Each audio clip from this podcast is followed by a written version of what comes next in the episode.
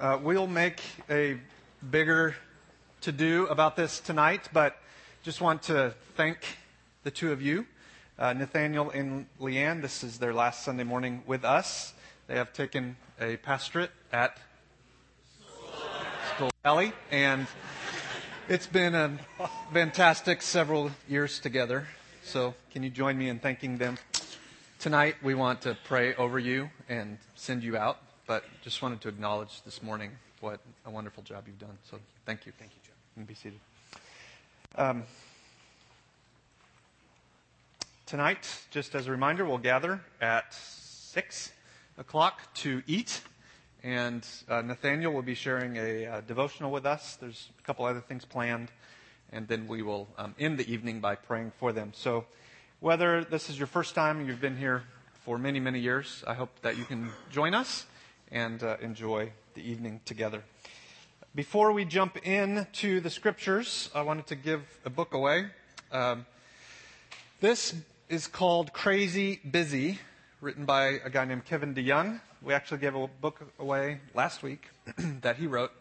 It's the time of year when many of us begin running around like chickens with our heads cut off. So, if you're particularly concerned about your busyness and in the midst of that busyness would be willing to read, Jeremy had his hand up first. Will he read it? We all wonder. Seems like he, there are pictures. Yes? Come on down, Jeremy. Now, your mommy and daddy are seeing you take this, so you're going to read this. awesome. Not right now. um, there are several more of those available at the back at the book stall, I believe. Uh, if you would, turn with me to 1 John 3. We are continuing our journey through this short, very merciful little book of 1 John uh, chapter 3. In just a few minutes, we'll begin at verse uh, 11, but I'd like to try and set it up for you if I could. Uh, when you hear the word love, what comes to mind? You hear the word love, what comes to mind? It was actually rhetorical, and the first thing I have on my list is I love pizza. I love pizza. I love mom. I love my friends. I love new shoes. I love Thanksgiving. I love my country. I love work. I love not working. I love my kids. I love my grandparents. I love my lizard. I love ice cream and puppies and the sun devils. And I love God. This is all fairly confusing if you step back and really consider the way we use the word love. We say, I love pizza the same way we would say, I love mom. We say, I love new shoes the way we say, I love God. But hopefully we don't mean exactly the same thing. Love has come to mean not much, honestly. Perhaps we could define the common way we would talk about love as an affectionate feeling for something that's personally pleasurable. So anything that we feel is good for us, enjoyable, we tend to talk about that as love. We really need a new definition of love. We are a love confused people. Every day in Tempe, Arizona, women take off their clothes and give their bodies away with the hope of feeling loved. Every day, students in Barrett Honors College make themselves physically stressed and sick because they've learned that only really good performance at school will make their parents love them. Every day in Tempe, Arizona, widows and widowers sit alone and cry, believing their days of love are gone. People gather at the mosque or at the Newman Center, at the Hindu temple, or the synagogue or the Mormon stake in search of something that seems loving. Every day in Tempe, Arizona, a man and a woman say, for better, for rich, worse, for richer, for poor, in sickness and in health, I love you forever, only to break those sacred vows years, if not just months later. Every day in Tempe, children and youth are cruel to the nerdy and fat kids, so they'll be accepted and loved by the popular crowd. People overspend, overwork, overmedicate, and overeat, all because they want love.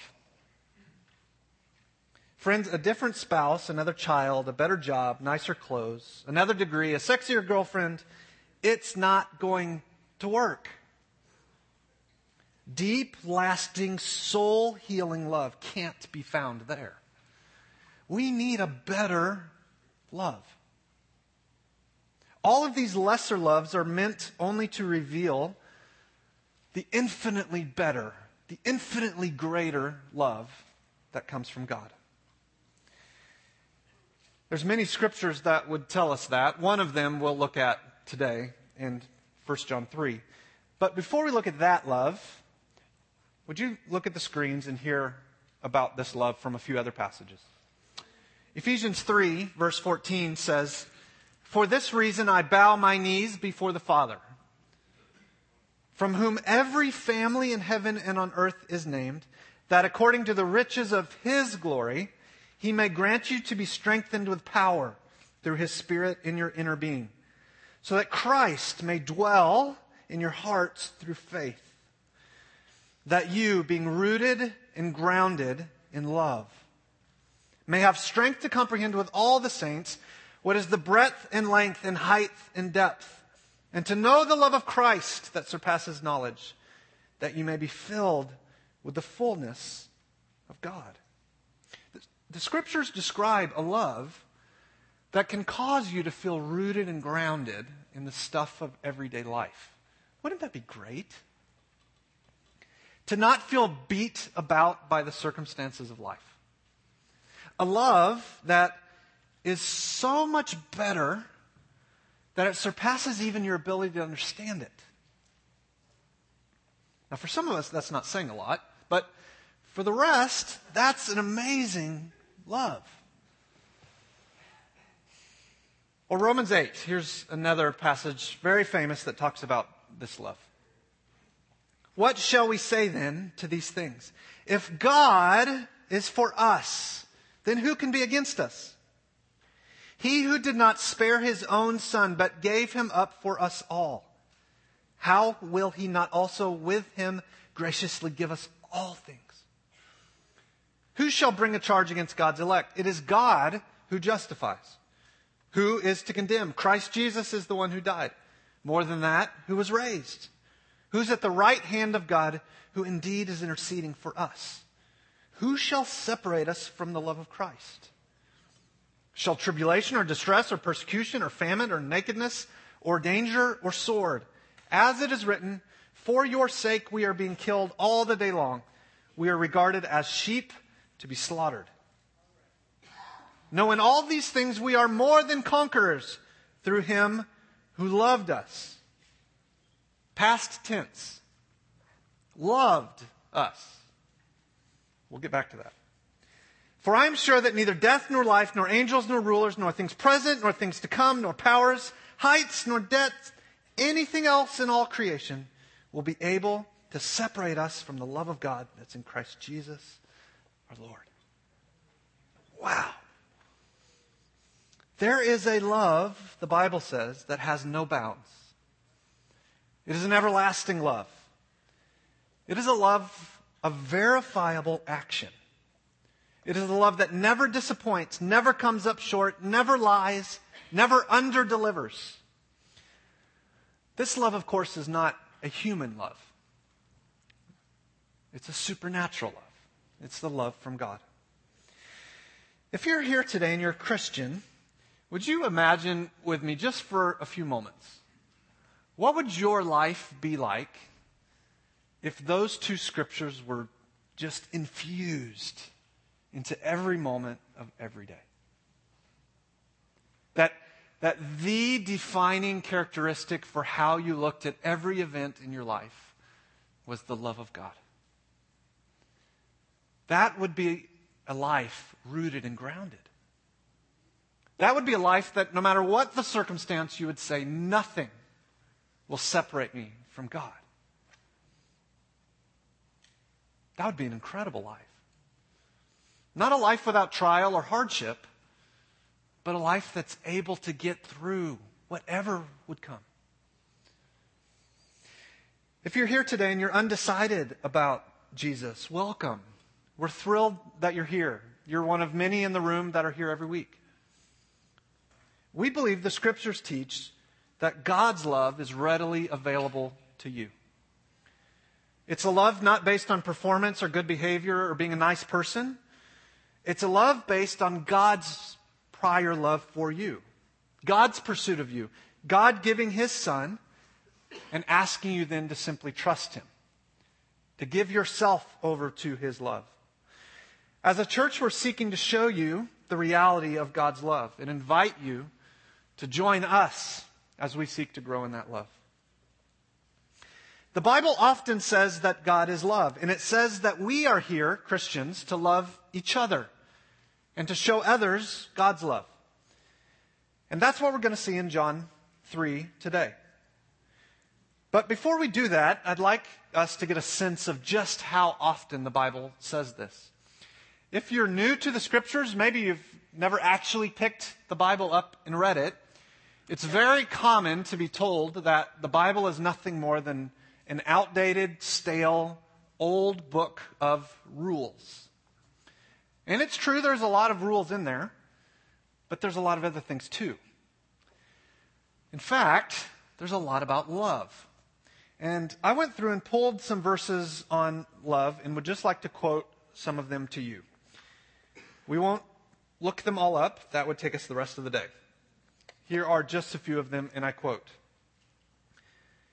For you are called to freedom, only don't use your freedom as an opportunity for the flesh, but through love serve one another.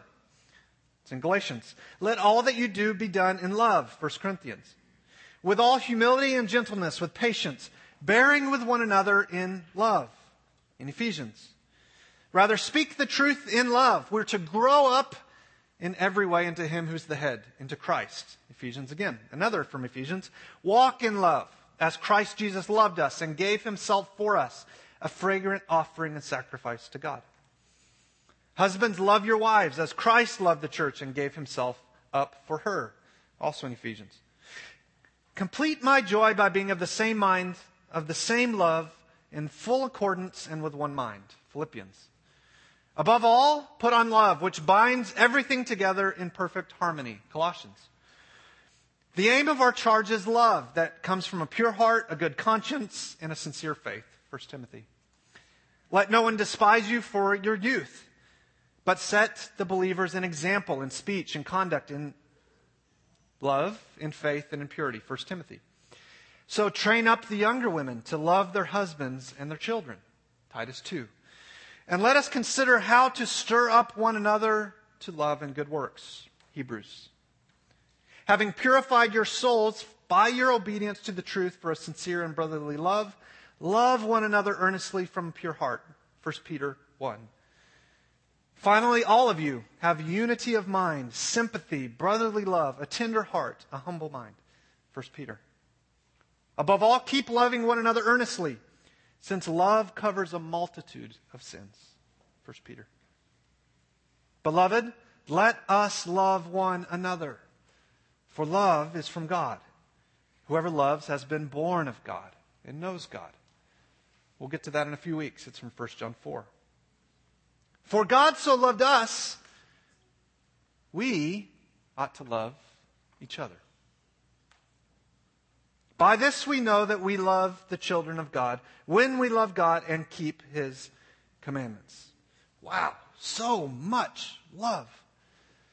The Bible, from cover to cover, is the story of a God of love.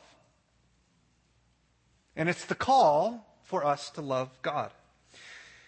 John Newton, the 18th century slave trader who was rescued from his sin by a God of love, said that the peculiar and imitable mark of true Christianity is love. Now, all of us have a history with love, don't we? Some of us are exhausted from the endless efforts of people pleasing. trying to earn their love. Some of us don't know who our dads or our dad is, let alone have we ever heard him say, I love you. Some of us thought we knew love until the spouse that we'd pledged ourselves to left. Some of us have been in churches that were more like fight clubs than gatherings around the worship and love of God. What we need more than anything else is to experience, not just hear about, not just read, but come to very real encounters with the love of God.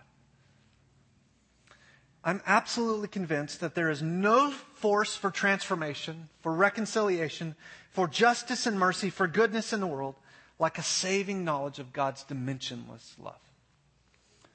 And that's what we're here to talk about today. So let me pray for us, and then we'll read 1 John 3. Father, we are people longing for love. We may be macho and never use that word, or we may throw it around as one of the most common words in our vocabulary. We may look for it from a father who's not there or from a man who won't be there in the morning or in a boyfriend or girlfriend or at school or in how we look, what we drive. It may have took all we could muster simply to come here today. But what's common to all of us is we long to be people who are loved. That's part of what it means to be human. Father, the world sells us a bright, flashy, sexy message that doesn't work. And that message is if we make life about us in the pursuit of our own pleasure, that's where we'll find love. And your scriptures don't say something just slightly different. They say something that's hostile and completely opposed to that message. That message is we can only know love if we'll die to ourselves and experience the love of God and then love each other. Would you supernaturally illuminate that truth for us as we read your word today? It's in Jesus' name we pray. Amen. 1 John verse chapter 3 verse 11. For this is the message that you've heard from the beginning. Meaning Jesus told you this over and over and over and over and over again. That we should love each other. We should not be like Cain, who was of the evil one and murdered his brother. Why did he murder him? Because his own deeds were evil and his brothers were righteous. We're not going to have time to go back through that story today, but if you don't know what he's talking about, read Genesis, the very first book in the Bible. It doesn't take long before things begin to fall apart. Brothers have been fighting forever. Verse 13. Don't be surprised, brothers, that the world hates you. We know that we've passed out of death into life because we love the brothers. Whoever does not love abides in death. Everyone who hates his brother is a murderer, and you know that no murderer has eternal life abiding in him. By this we know love that he, Jesus, laid down his life for us. And we ought to lay down our lives for our brothers. But if anybody has the world's goods and sees his brother in need, yet closes his heart against him, how does God's love abide in him? Little children, let us not love in word or talk, meaning only, but in deed and truth. By this we shall know that we are of the truth and reassure our hearts before him. For whenever our hearts condemn us, God is greater than our heart, and he knows everything. Beloved, if our heart does not condemn us, we have confidence before God. And whatever we ask, we receive from Him. because we keep his commands and do what's pleasing to him. And this is his commandment. Notice singular. One commandment. That we believe in the name of the Son, Jesus Christ, and love one another. Just as he commanded us. In other words, believing in God and loving Christians are one and the same. You can't love Christians without believing in God, and you can't believe in God without loving Christians. Whoever keeps, verse 24, his commands abides in him, and he in them. And by this we know that he abides in us by the Spirit whom he has given us. There is much we could talk about here. But for clarity's sake, I just want to talk about John's main point, his dominant idea, which is this. Since Jesus Christ loved us by dying a sacrificial death, we're also to love each other sacrificially. When you trim it all away, that's what John's saying. Since Jesus Christ loved us by dying a sacrificial death, we are to love each other sacrificially. I'd like to get at that by asking three what questions this morning. First, what is this love that John's talking about? Second, what makes this love so special? Because he's clearly claiming it's completely different than any other love. And third, what does this love call us to? So, for the rest of our time together, we're going to try and answer those three questions. What is this love? What makes this love special? And what does this love call us to? First, what is this love? Well, John defines it quite simply in verse 16. By this we know love. So, those of you in the room who love math, picture equal signs right there. That he laid down his life for us. Friends, the love of God is defined simply as Jesus laying down his life for us. Love is first and foremost not a warm, fuzzy feeling, although it is that. But it's more. First and foremost, it's action, it's commitment. It is a feeling love, but it's rooted not in our circumstances, but in the steady rock of Scripture, which tells us that Jesus died and rose again. This love comes from God, and it starts with God. Earlier, we said our modern concept of love is personal pleasure, but God defines love as sacrificial action for the good of others. God says love. What is love? Love is sacrificial action for the good of others. It's a heartfelt commitment to the good of others over and against what might seem initially, initially good for me. This course of action is seen ultimately in the loving death of Jesus. Jesus died so that we could know love. That brings us quickly to our second what. And no, they won't all be that fast. This second love is what makes this love so special. Well, look at that verse 16 again. By this we know love, that he laid down his life for us. And we ought to lay down our lives for the brothers, for our brothers and sisters in Christ. John, it seems at first blush a bit arrogant. John seems to claim to have the definition of love.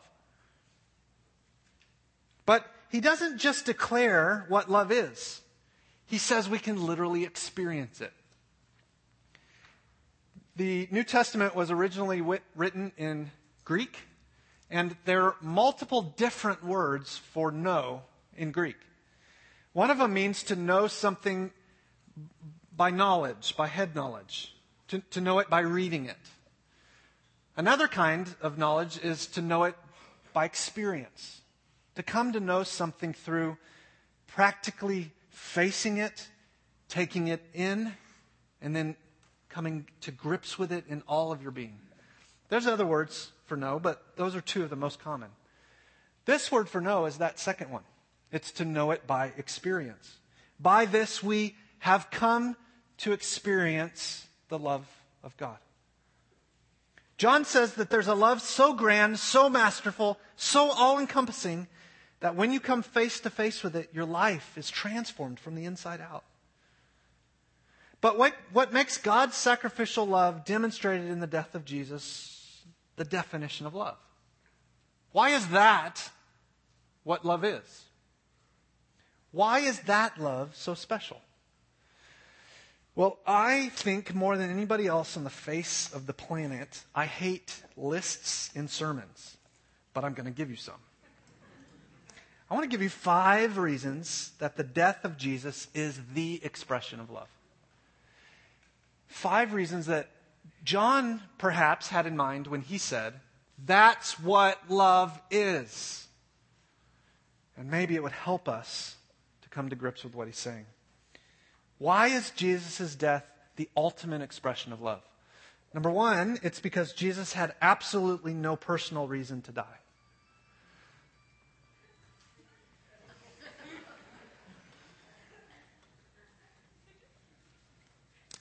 The scriptures tell us that the wage or the, the thing you earn with your sin is death. But Jesus didn't have any. Jesus was the only person who's ever lived that lived in constant, complete, total, utter submission to and union with the Father and the Spirit. Therefore, because of that, he lived a perfect life. He was humanity as humanity is supposed to be God first, loving people second. And yet, he died. He was the only one who didn't deserve it, and yet it happened to him. That makes his death the ultimate expression of love. Number two, no one forced him to do it. Jesus' death on the cross is the ultimate example of love because he willingly gave himself up. There was no mixed motive in him. I think everything good I've ever done has been tainted by some form of selfishness. But Jesus was not that way. Sometimes people talk about the murder of Jesus, but I'm not sure that's quite right. Because no one took his life from him, he gave it up for us. The Bible is clear. Jesus knew what was coming, he knew how things would end, and he willingly gave it up. That's love. That's love. Number three, Jesus had known fellowship with the Father for all eternity, and he willingly yielded that connection. That perhaps is what Jesus felt the most in his death, and we can identify with the least. Jesus, for as long as there had been, forever, had only known sweet, complete, 24 hours a day, seven days a week, fellowship, love, enjoyment, communion with the Father and the Spirit. And at the cross, the greatest sacrifice was not the physical torture he endured. It was the spiritual separation that came as a result of taking on the sin of humanity. So, the greatest act of love ever committed was Jesus willingly giving up his perfect fellowship with the Father and the Spirit so that you and I could gain it. It wasn't the physical pain that rocked him to tears and anguish, it was the spiritual pain of separation from God. Number four, Jesus' death was free, meaning people in no way earn or deserve it. It was 100% unearned. It's simply dispensed in love. That's the reason maybe that I found the most gripping this week as I worked on this. All week I thought about why is Jesus' death the ultimate expression of love? Surely other people have done good things, right? Other people have made substantial sacrifices, some of whom say there is no God. Correct? There are people who don't love God, who in fact hate Him, who do things that we would say is loving every day. So, I don't readily just accept it because it says it. Got to figure out why. Why does it say that? Why is that the ultimate expression of love? And perhaps what has gripped me the most this week is because when you compare God, so the giver, the one who gave up his life, the one who initiated this love and gives it freely, the only way it makes sense that that is the greatest form of love there is, is if you compare it to who he gave it up for. We're not God and us. We're infinitely different. The expanse is tremendous. It's not God and Chuck, although some days I'd like to think it is.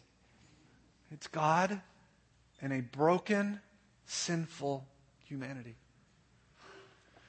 Paul makes that exact comparison in Romans chapter 5. For while we were still weak, at the right time, Christ died for the ungodly. No one will scarcely die for a righteous person, though perhaps for a good person one might dare die. But God shows his love for us in that while we were still sinners, in other words, nothing good, nothing worthy of it, nothing that could possibly earn the love of God, while we were in the middle of spitting on him, he died for us.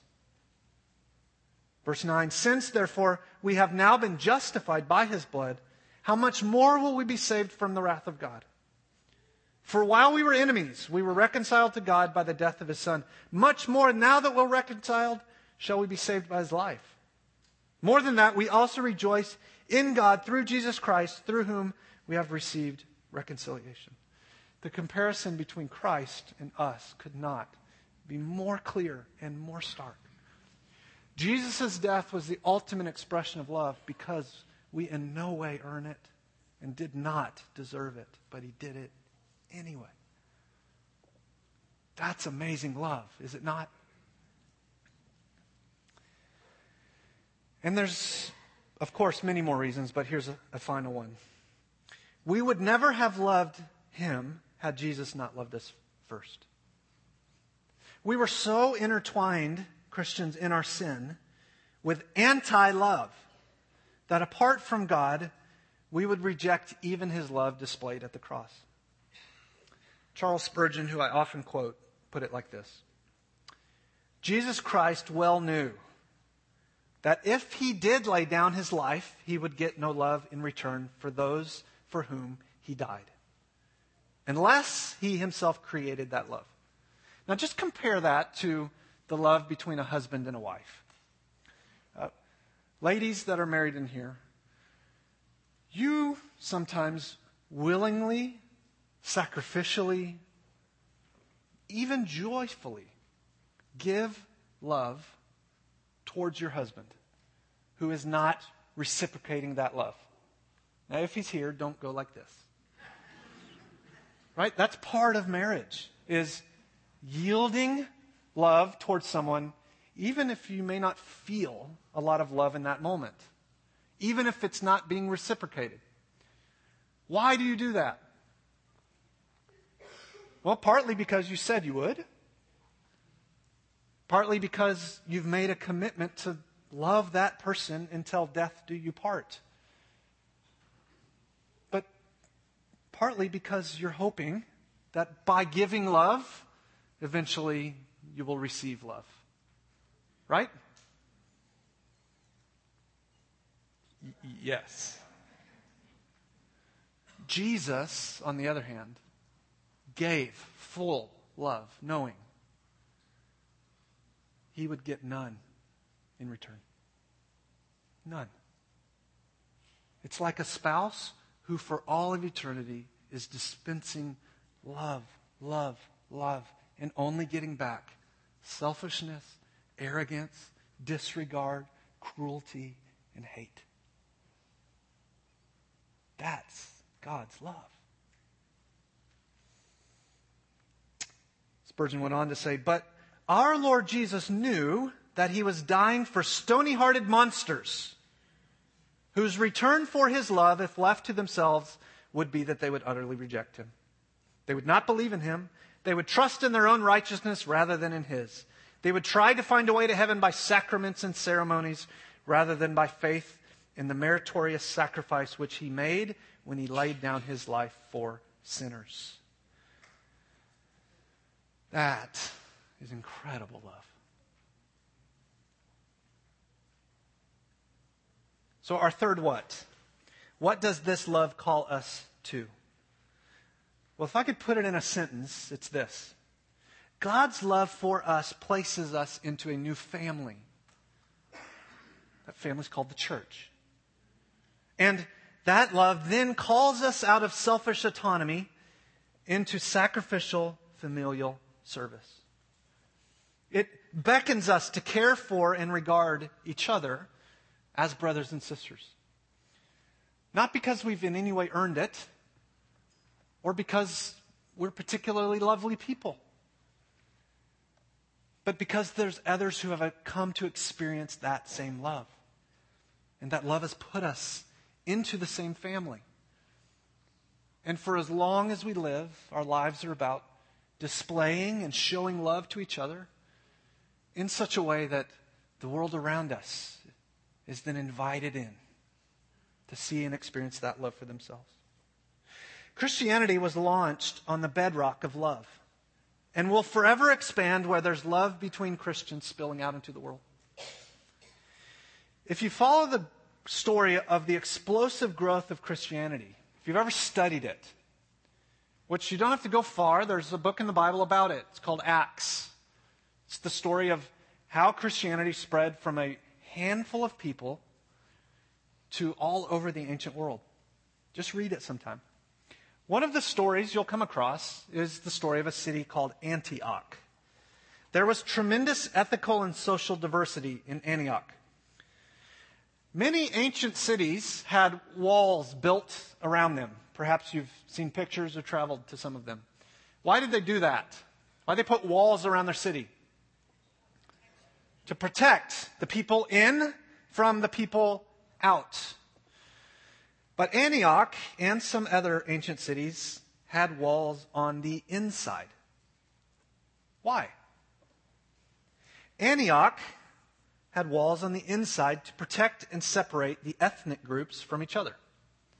So the Syrians lived here, and the Jews there, and the Africans here, and the Greeks there. And Acts chapter 11, if you read it closely, reveals that the gospel didn't care about those walls. That Christ came through the preached gospel from people who we don't even know their names. Doesn't even tell us. It just says people who believed. It says that those people who believed came and they preached the gospel across those walls and the church was formed. That Jews and Greeks both believed. That people came to Christ across the walls. That love flowed freely. Antioch was the very first place where people were called Christians. Why? Nobody really knows, but perhaps it's because no word existed for what they saw happening. The ancient world knew nothing of a love that could tear down the walls within the city. But Christianity came. And as Jew and African and Syrian and Greek began to care for each other, began to love each other, began to do very practical things like share their coats and share their food and open their homes and quit being hostile to each other.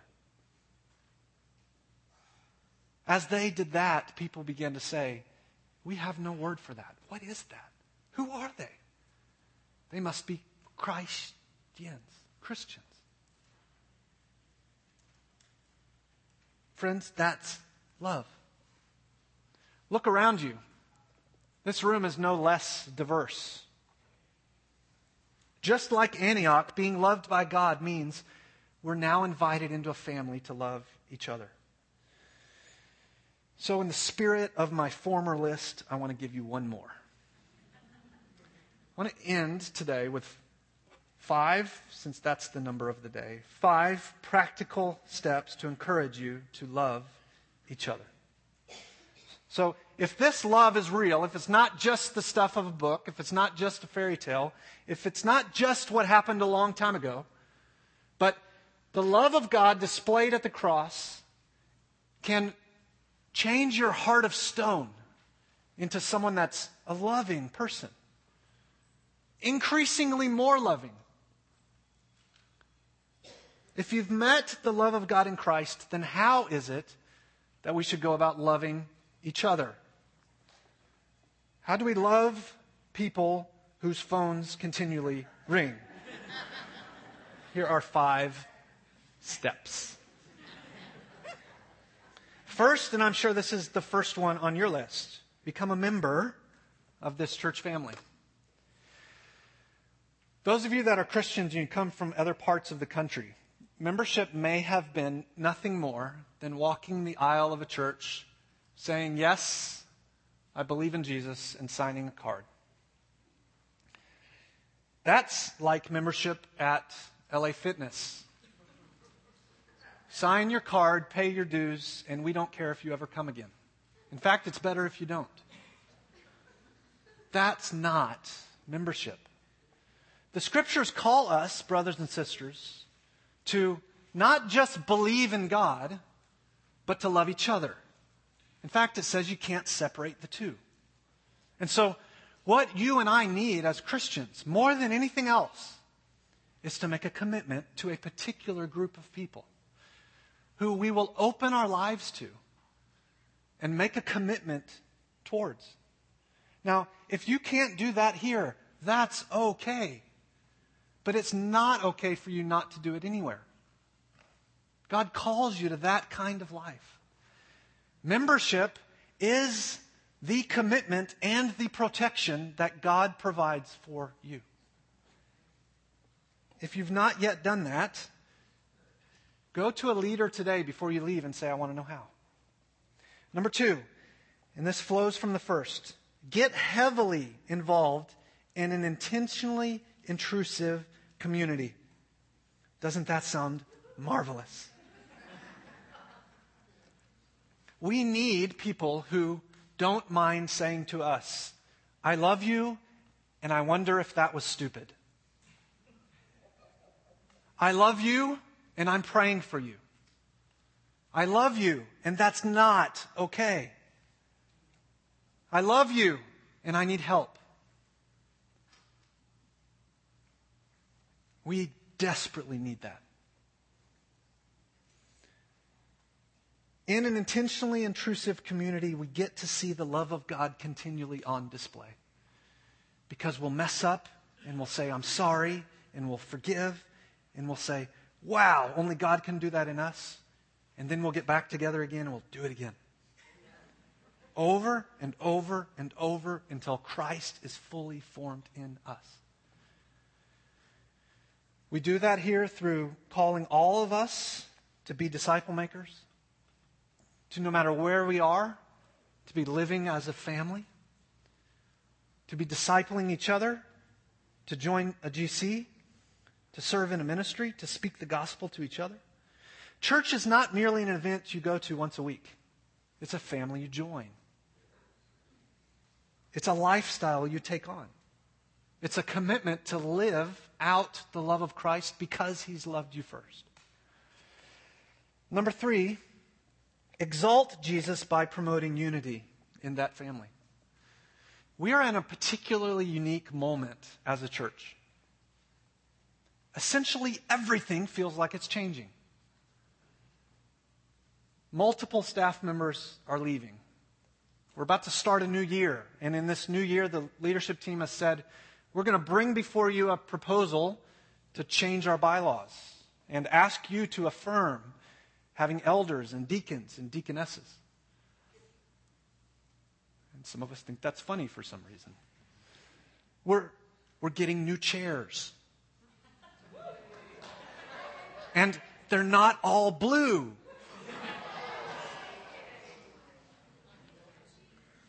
we're going to bring before you in a few weeks at our members' meeting a, a budget and ask you to prayerfully consider it and affirm it. And it's going to suggest changes that are pretty big.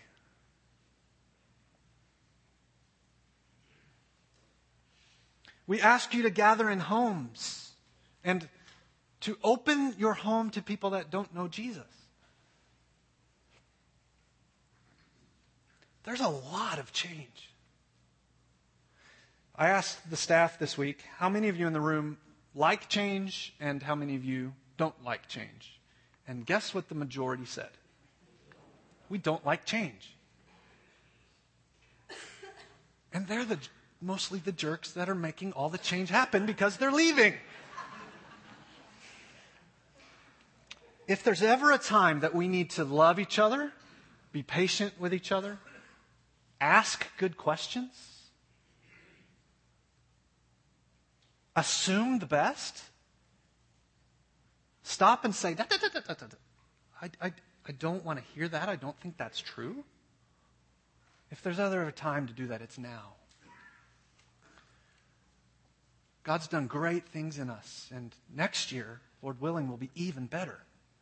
But it won't be if we're infected with the poison of disunity. Number four, out of the overflow of God's love in you, give and, reserve, give and serve, expecting nothing in return. The two great commodities of our day are time and money. It seems we never have enough of either one. And yet, the way God says you're going to continually be reaffirmed and experience my love afresh and anew is if you're extending that love to others. So go where it hurts. Give up your time and give up some money for the good of God's people. And do it with joy. I, uh, a former small group that I used to lead, every year the guys would go on a ski trip together because we want to give time and money sacrificially. And this weird thing happens when you get guys away out of town. These things start working and they talk. It's bizarre. So we gather around the table after skiing all day, and before you know it, people are like sharing stuff that you would never, ever, ever have heard anywhere else. And one of the guys began talking about um, what he does to try and get his wife to have sex with her, with him. And he said, I think I've told you this story before. Uh, he said, When I wake up in the morning, the first thing I think is, What can I do today so my wife will have sex with me? And wives, that's what all of your husbands are thinking. But this guy said, The thing that does it the most is laundry. So I go first thing and check the hamper. And if there's laundry in it, then I go put it in the hamper. And my wife just loves it when I do laundry. Now, um, I found that extremely amusing, but also found it repugnant. Because that's not love. That's actually not him loving his wife. That's just sex. And you can have just sex if you want, but sex with love is a lot better.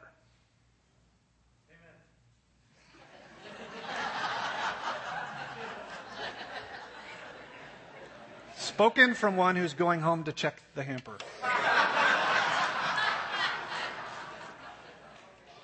so that's not love, it's actually manipulation.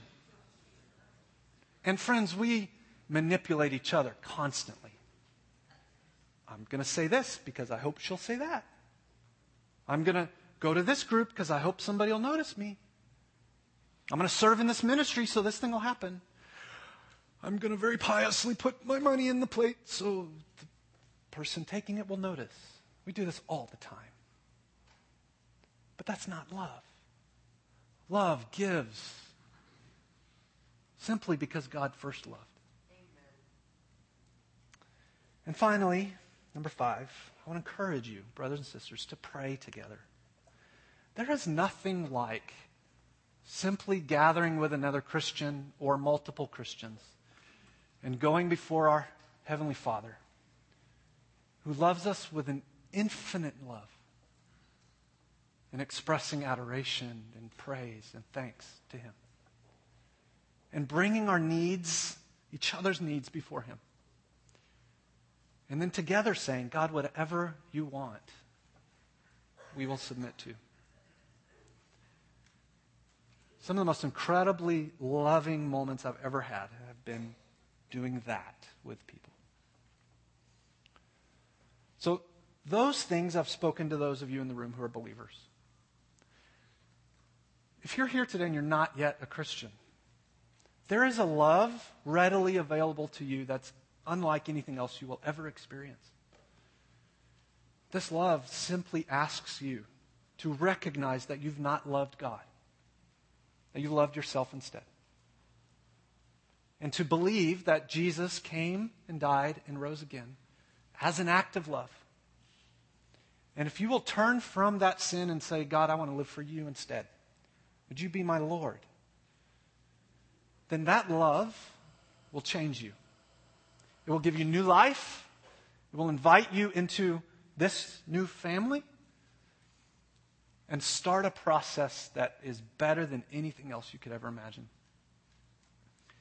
So, our hope is today, before you leave, that you would pray a prayer to God that would express that to Him. And then don't keep that to yourself. It's not a private decision, it's something that changes everything about you and gives you a new, new family. So go to somebody around you if you know them, or find one of us here at the front who are leaders. We'd love to hear about it. And those of you that are believers, would you commit to reaffirming the love that God has for you by committing to love each other this week? Let me pray for you. Father, your love is incredible. We have no words for it. And more than anything, more than bigger buildings or more money or more people, we want to be known as a church of love. Not the fuzzy, sentimental garbage that we think of as love, but real love. Love that's displayed in the death of Christ and then in his people who have died with Christ. Would you convict us today that we might repent, find your forgiveness, and walk in your love? It's in Jesus' name we pray.